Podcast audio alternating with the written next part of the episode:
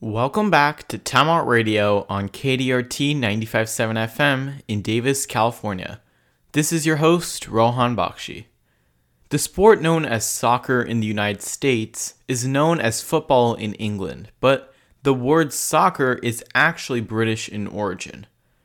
A game similar to soccer dates back to ancient China. The sport in its current form started in 1863 when a new organization, Football Association, was created in England and set its rules. The game was called Association Football to distinguish it from rugby football, where players could carry the ball and run with it.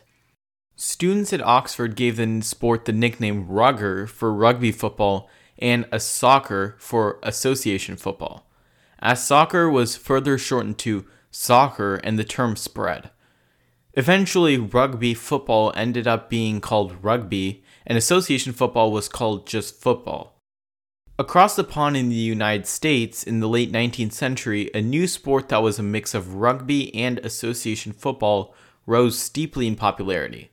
It was known as gridiron football, now known in the US simply as football. To distinguish them, the US Football Association changed its name to the US Soccer Football Association, and finally, the US Soccer Association. Other countries that have their own unique form of football use the term soccer as well.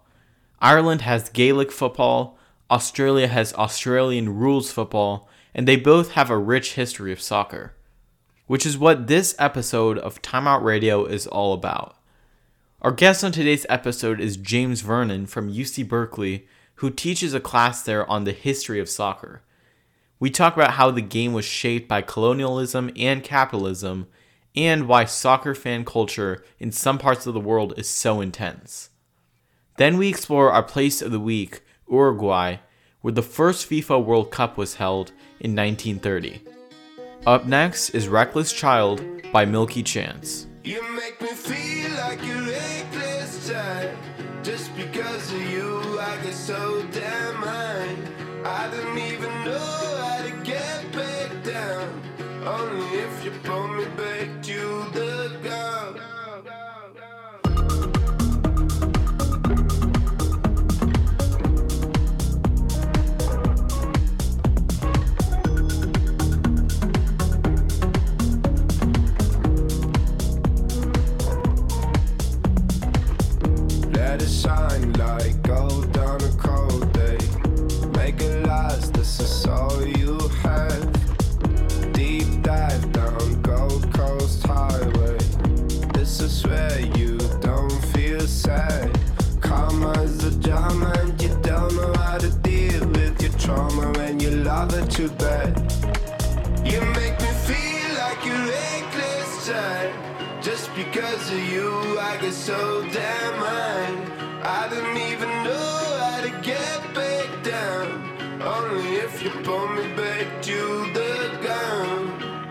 Like a remedy, remedy, remedy for my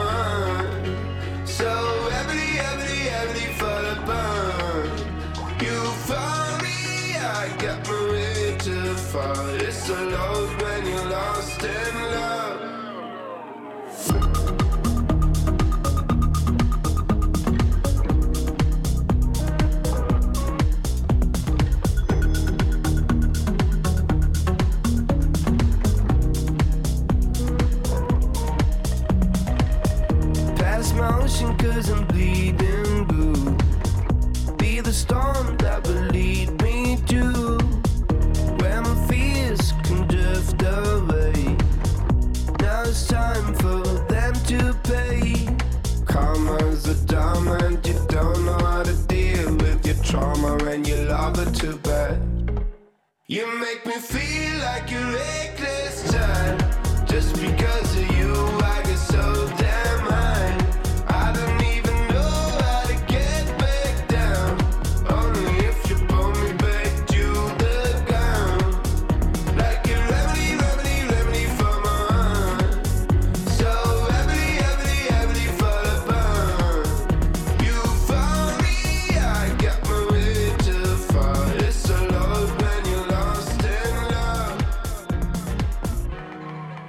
Welcome back to Timeout Radio on KDRT 95.7 FM in Davis, California.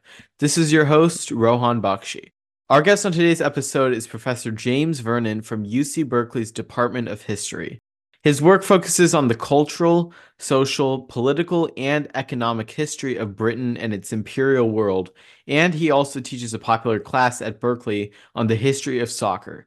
So, Professor Vernon, Welcome to Timeout Radio. First off, you are a British historian and got your PhD at the University of Manchester. Now, as a professor at UC Berkeley, you teach global and British history with topics ranging from the history of hunger to the history of soccer. So, what exactly got you interested in history?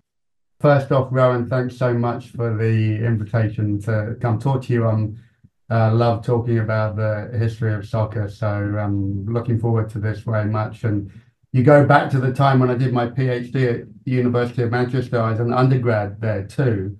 And my very first night in Manchester was a Saturday night. And there'd just been the Manchester derby between United and Man City. And both of those teams weren't very good back in those days. We're talking the early 1980s. And in those days, no one wore the strip or the shirt of the club. And I just remember going out to a pub because in England you can go out drinking when you're 18, 19 years old, and someone coming up to me and saying, Are you a blue or are you a red? And not knowing which way to answer because either way, it was a 50% chance I was going to get hit. So I just ran out of the pub back to my dorm. it's a, mm-hmm. a, uh, a happy memory. So the question was, why did I get interested in history? I got interested in history around that time because the world in the early 80s was a quite a scary place to be, a little like the world is now. And I was sort of un- wanted to understand how we got here, how we got into this mess in the first place. And for me, studying history is a good reminder that the world hasn't always been like it is now, that change happens. And if you study how that happens, you might be able to make change happen again. Mm-hmm. And so, what got you interested specifically in the history of soccer, or you know, football as it's known uh, in England? Yeah, well, we can stick to soccer. That's okay. I've been here long enough that I speak the language. Well, I mean, I grew up as a fan. I've been supporting my team for over 50 years. So I've always been um, obsessed with the game. But really, what got me interested in the history of soccer was two things. First, it's just a great way to understand how imperialism and capitalism made the world we still live in. But also, I was at the time that I started thinking about developing the class, my youngest kid was playing a lot of soccer, and I remember having a lot of conversations with people um, on the side of his games, mainly about the offside rule. Um, and it made me think, oh, okay, this is something that I actually know a little bit about that people want to learn about. So I started teaching it then. Mm-hmm. And so, what soccer team were you a fan of as a child? And did this change over the years? Uh, it's never changed. Um, I belong to the generation who supported their local team. And my local team was a team that 12 months ago no one had heard of, and you may still not have heard of them, but they're in the news a lot more at the moment. It's a team called Ipswich Town. And they're currently doing very well in the championship, which is the league below the English Premier League. Um, so we're hoping to get promoted this year. We used to be a Premier League team, but the last time we were in the Premier League was when I moved to California in 2000. But happily for me, when I was growing up in the 70s and 80s, Ipswich was one of the best teams in Europe. We won not the competition that became the Champions League, but the competition that's now uh, more like the Europa Cup. And we won an FA Cup, and we were always in the top four teams in the first division in England. Mm-hmm. Yeah, and so I've been, you know, personally playing soccer since I think I was around 10 and now play goalie for uh, club team in my city, Davis. So, uh, you know, I've been personally a big fan of the beautiful game for many years. So, growing up, did you play soccer uh, yourself? And so, you know, what position? Yeah, I'm always fascinated by goalkeepers. um, it takes a very special person to be a goalkeeper.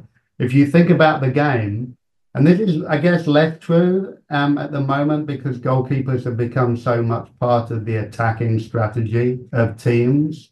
The goalkeeper is a position where you are very exposed individually in a way that no other position is. So it takes, I think, someone of enormous courage to play in that position. You you basically only ever get blamed for things. No one ever really, you know, lauds you for a brilliant save that you make or a fabulous pass in the way that they do, you know, midfielder or attacker. So uh, all power to you for for being a goalie. Um, I grew up playing in a position that was then known as left forward or left wing. I'm right footed, but I was reasonably good with my left foot. So I was basically the only person at my school who could really use my left foot at all. So that's why they put me out on that side. Mm-hmm. And I and then as I got older, I started falling a little bit further back on the pitch. Um, and I, I, stopped playing about five, ten years ago. Um, but I was a holding midfield player in the, my final years. Yeah. And so you teach a class at Berkeley called Soccer a Global History. So why is it important for people to learn about the history of soccer? I think it's really important for your generation to learn about the history of soccer because I think most people assume that the game that they've grown up playing and watching is how the game has always been. And so one of the first things I like to try and show people in that class is how dramatically the game has changed over time. And there are all sorts of crazy rules and crazy developments that people are really often quite surprised and shocked to discover. And that is a, just a great example for me of the work that historians do in trying to teach people how the world changes over time and how we make sense of those changes. Mm-hmm. And you know, soccer is clearly the most popular sport in the world with more than 275 million players and three and a half billion fans. So, you know, that's practically like half the world. Yeah. So, what were some of the main reasons soccer got so massively popular around the world? There are two reasons for that. The first, I would say, when the game first becomes a global game, in the 1920s and the 1930s. The game was really made a global game by imperialism and capitalism. European empires used the game to try and improve their chances of colonizing other countries and teaching the people that they ruled over how to follow the rules of a game that they had invented and imported into that country. So that I think was one of the first really important developments. And of course, the game was also used to try and make better workers, fitter, more productive workers in Europe and elsewhere in the world. So, you know, back a century ago, I would say those were the most important elements. But in your lifetime and just before your lifetime, the way that the game has become as truly spectacularly popular as it is now is really the consequence of television coverage and sports marketing packages. They were first developed by FIFA in repackaging the World Cup in the 1970s and the 1980s. And then effectively, the same television rights deals and sports marketing packages that FIFA used for the World Cup then got picked up and used by the English Premier League in the early 90s, the European Champions League then, and now basically every regional competition, including, for instance, at the moment, the AFCON and the Asian Cup, follow that same model. So television has had a massive impact on the capacity of people to follow the game and to support teams in all parts of the world. Yeah, in your class, your students learn how the game was shaped by, you know, various social and economic forces such as colonialism and capitalism. Tell us about some of the things your students learn about that surprises them. I actually think that the thing that surprises my students the most, I mean, there, there, are lots of different elements. I've already alluded to some of the crazy rules that used to exist in the game. But the thing I think that surprises them most is that the women's game has really been around since the start of the game and was hugely popular in the 1910s and the 1920s. So popular that the football authorities in various countries banned it because they thought it was going to subsume the men's game. And I think, you know, so many of us assume that the women's game is a really recent origin. Um, but that's just not the case. It's been around for a long time and uh, it's been an important part of the history of the game. Mm-hmm. And I read that the first college soccer game was played between Rutgers and Princeton University in 1872, and Rutgers won that game six to four. But the game didn't actually get popular in the United States until you know years later. So, how did soccer come to North America, and what led to its popularity eventually catching on in this part of the world? There are two answers to that. The first is that in elite universities like Rutgers and Princeton, uh, the game was imported to try and develop what were then known as the forms of muscular Christian men that those universities were meant to produce. And athletics was seen to be an important part of the sort of moral education of undergraduate students. is actually one of the reasons why we still have athletic programs in universities that aren't hugely commercially successful. But the other reason, because that quickly died out and American universities turned to sports that were considered to be more appropriately American. And that's really the answer to why soccer didn't become popular in the US until the late 20th century. It was present in the US from the 1870s, 1880s, but it was a game played by immigrants. It was a game played by working men who came um, mainly from Northern Europe, but sometimes also from uh, Latin America. And it really took off in the Northeast and around the Great Lakes eh, from the 1890s through to the 1920s and the 1930s. But it was always associated with with other cultures and it wasn't considered appropriately American. So when the first leagues were established, the first professional leagues were established in the US in the 1960s and the 1970s, and even with the MLS in the 80s and 90s, they introduced loads of strange rules to try and make the game seem more American. I mean, most famously, the penalty shootout with a one on one um, where the player was allowed to run up from the halfway line to score against the goalkeeper, or you know, um, equally infamously that you weren't allowed to tie a game um, because that was considered to be too boring. Mm-hmm. Yeah, and xenophobia and racism in soccer was especially prevalent in the 1970s and 80s with coaches and audience members, you know, subjecting non-white players to negativity and abuse. So how did racism in soccer reflect wider social issues in Europe in those times?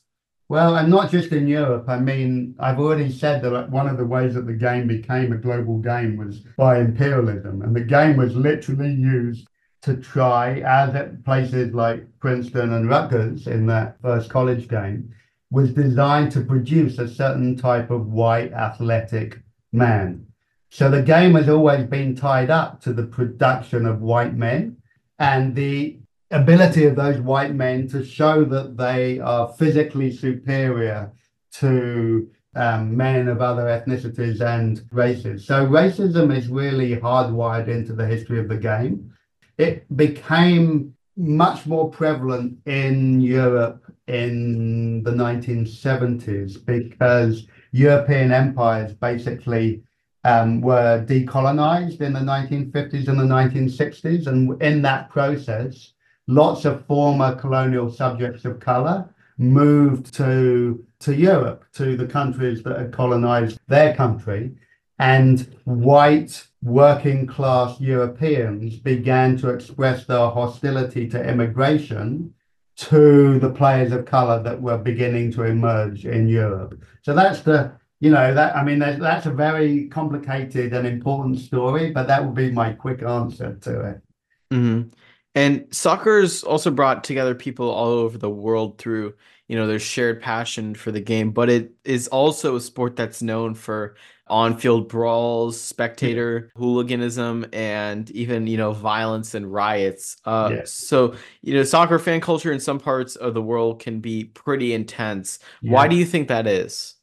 I think that soccer is basically a form of war by other means. Um, and if you think about it, the game is a vehicle for a particular set of local identities or ethnic or racial identities or religious identities and national identities. And clubs and national teams become vehicles for the expression of those identities and their conflicts with people that identify in different types of ways. So I think that's why the game is often at the heart of various forms of social violence. Yeah, and you know the first FIFA World Men's Cup was in Uruguay in 1930, and then the first FIFA Women's World Cup was held more than 6 decades later in 1991 in China. So, thinking historically, what changes in our world kind of influenced the eventual rise and spread of women's soccer? Yeah, I mean, actually, you're right that that was the first World Cup for the Women's World Cup in China. Interestingly, the reason why it was in China was because the Chinese state used the game to try and promote um, women's sport in that country, particularly in the run up to the Olympics. So you had the super interesting phenomena of FIFA, which was an organization that was really trying to develop the capitalist wealth of the game, cooperating with communist China, just as communist China was beginning to embrace market uh, reforms to its own economy. The women's game really has become popular once it's been seen as a vehicle for generating commercial wealth. And that's why FIFA finally embraced holding a Women's World Cup. There have been various international competitions that various entrepreneurs had organized in the 1970s. And FIFA didn't want to lose out on the possibility of someone else um, making money from the women's game. And you can see that at least this is not so true in Latin America, where the women's game is still struggling to be commercially viable. But you can definitely see this in Europe and particularly in England, that now all the big clubs have their own women's teams because they see it as another way of selling the brand of the club and attracting spectators to other games. For me, it's one of the great sadnesses of the American game.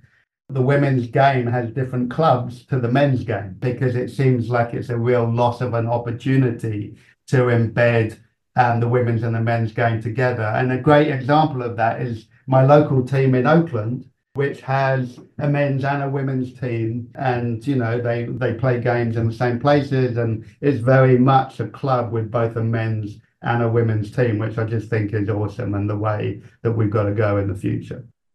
All right. Well thank you so much professor vernon for joining me on timeout radio today. My pleasure ryan. Thanks thanks so much for the invite. Yeah of course. That's professor james vernon from uc berkeley's department of history